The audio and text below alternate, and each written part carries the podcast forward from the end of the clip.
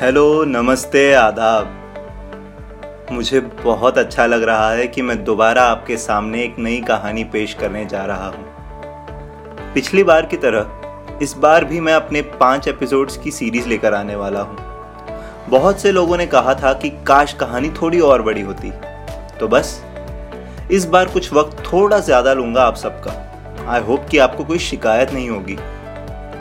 जिस तरह मुझे आपसे प्यार पाने की आदत हो गई उसी तरह मेरी कहानी के किरदारों को एक दूसरे की किस तरह आदत हो जाती है, ये मैं अपनी नई कहानी में बताने वाला हूँ। तो बस, और क्या? आप और आपके कुछ पल, यही मांगने में दोबारा आ रहा हूँ।